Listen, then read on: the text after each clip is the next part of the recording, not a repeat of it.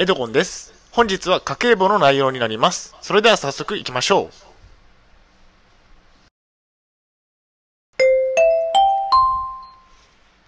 はい、HCAP チャンネルにようこそ。え今日の内容ですが、え2021年6月分、黒字額55,112円、家計簿解説といった内容でお送りしたいと思います。えー前提条件がありまして、統合失調症のため働いていません。また、東京都のグループホームで生活をしています。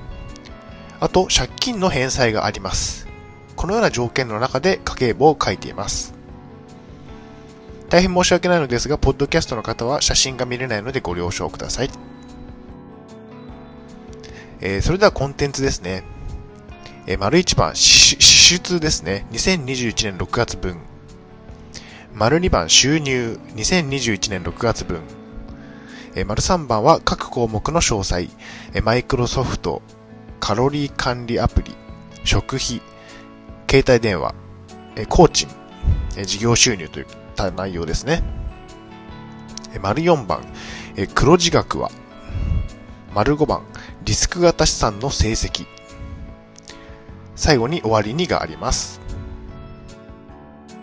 それではコンテンツの丸1番、支出ですね。2021年6月分を公開します。えー支出は、えー89,570円でした。えーこちらがグラフになっております。まあ、そうですね、えっと、一番多いところでは、負債の返済といったところですね。こちらが一番多くなっております。えー次に、えー表をお見せしたいと思います。えこちらが表になっております。え特に、え大きいところをちょっとマーク、マーカーしていきたいと思うんですが、え負債の返済ですね。ここが2万6千円と。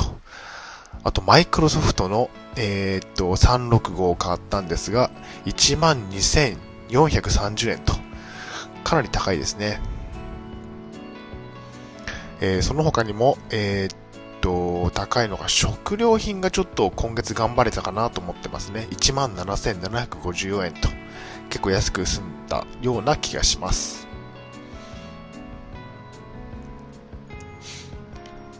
それでは、えーっと、次に進んでいきたいと思います。えーマイクロソフト365の購入で12,430円かかりました。食料品は17,754円でしたったところですね。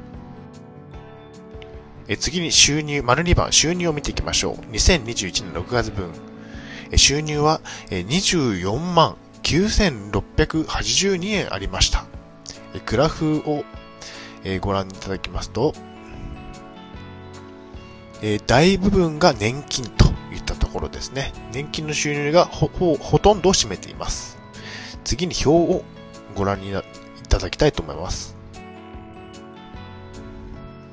えこちらですね。えっ、と、特に大きいところが、えっ、と、ここですね。年金ですね。20万1034円と。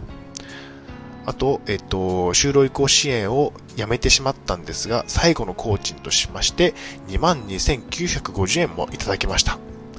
あとは年金生活者支援給付金というのが1万60円いただきましたといったところですね。あとは事業収入ですね。こちらが9718円ありました。まあ、まあ、これらの収入のおかげで、え今月は結構な金額をいただくことができていました。え最後の工賃は22,950円でした。また、事業所得が多めで9,718円でしたといったところですね。では、えっと、コンテンツの3番、え各項目の詳細に入っていきたいと思います。まず、マイクロソフトで、えっと、お金を使いました。12,430円ですね。マイクロソフト365のサブスクリプションの年額を支払ったためです。まあ、1年間使えるので、え1ヶ月に換算しますと1000円そこそこといったところですね。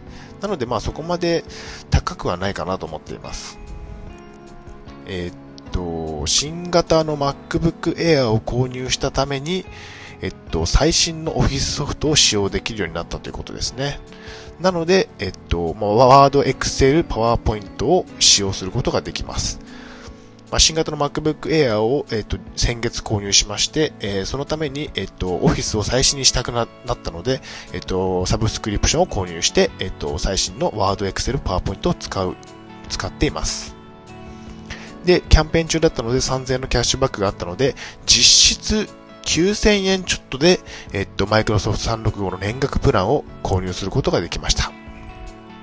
ちょっとお得でしたね。こちらが最新の MacBook Air ですね。画面に表示されているのが PowerPoint の、え画面になっております。マイクロソフト365の画面ですといったところですね。まあ、出費は1万円そこそこだったんですが、まあ、いい買い物したかなと思っています。え次がえカロリー管理アプリ1900円ということですね。え毎日の3食の摂取カロリーを計算してくれます。え写真を撮ってアップするだけでえカロリーを自動計算してくれるんですね。とても便利なアプリです。え半年のプランを契約してるんですが、半年で1900円ということなので、月々317円と。まあ、そんなに高く高くはないので、まあ、痩せたい方は利用してみる価値はあるんじゃないかなと思っています。次ですね。えー、食費18,154円といったところですね。食費の目標は毎月2万2000円以内というふうに設定をしています。1日あたりの食費は700円くらいですね。6月は目標達成しました。2万2000円ではなく1万8000円ぐらいなので、4000円くらい余ったといった計算になっております。この1万8000円には、飲み物代や調味料代も含まれていますということですね。まあ、お口に入るものは全て計算していますので、まあ、えっ、と、そこそこ安く済ませることができたのかなと思っています。はい、お疲れ様でした。え前半戦が終了しました。え休憩中ということで、えっ、ー、と、特に何もないので、えっ、ー、と、このまま、え後半戦に入っていきたいと思います。えー、各項目の詳細の続きですね。携帯電話3281円といったところですね。えっ、ー、と、インターネット今まで、えっ、ー、と、4000円近く払っていたんですが、プランを見直して、えっ、ー、と、0円になりました。えっ、ー、と、インターネットが無料のプランということで、えっ、ー、と、私が住んでいるグループホームには無料プランがあるということなので、そちらに切り替えました。まあ、4000払っていたのが 0, 0円になったということで、かなりの節約になりました。え携帯電話は3281円といったところ、プランの見直しで今後は908円になる予定になっております。だから通信費はかなり節約ができるということを最近発見したので、えっと、それを実施しました。プランの見直しで通信費は980円になる予定ですということですね。インターネットには JCOM を利用しています。JCOM in my room の大量のグループホームに住んでいるため、ネット料金は0円にすることができるんですね。ルーターをお見せしたいと思うんですが、えー、こちらですね。これが JCOM のルーターになっております。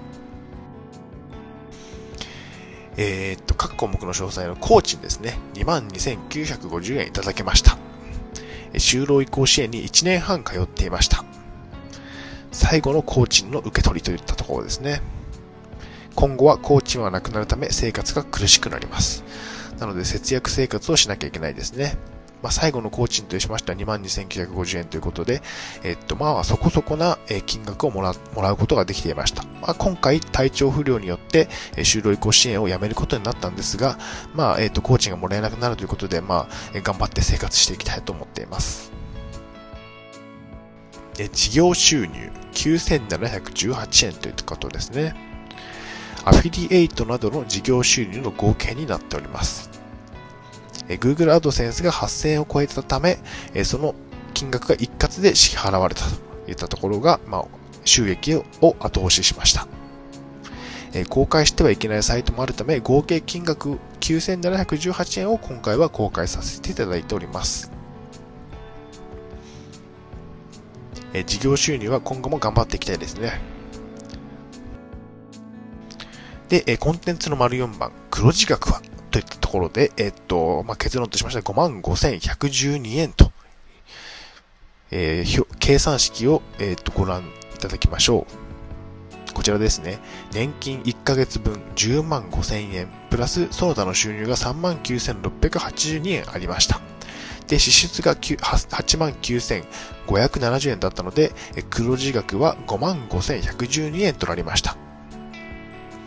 まあ、黒字となり、えー、っと、6月は嬉しい月でした。まあ、工賃のおかげもありますね。まあ、工賃がなければ3万円くらいの収入だった、あ黒字だったということですね。事業事業収入が多かったために、これだけの黒字が達成することができました。2021年6月は黒字となり嬉しかったですということですね。では、コンテンツの丸5番、リスク型資産の成績ということで、43,358円の値上がりとなりました。まあ、株価の上昇と。まあ、えっ、と、貯金はそんなにないのですが、株式にも投資をしておりまして、こちらが値上がりをしました。え黒字と合わせて10万円近くの資産増加となった月になりました。まあ、えっ、ー、と、7月以降もこの調子で、えっ、ー、と、言ってくれればいいなといった、え願いを込めております。まあ、えっ、と、今回の動画の結論ですが、黒字額が55,112円、株価の値上がりが43,358円だったので、合計98,470円のプラスといった月になりました。はい、お疲れ様でした。後半戦が終了しました。では、振り返りに入っていきたいと思います。2021年6月分、黒字額55,112円、家計簿解説といった内容でお送りしました。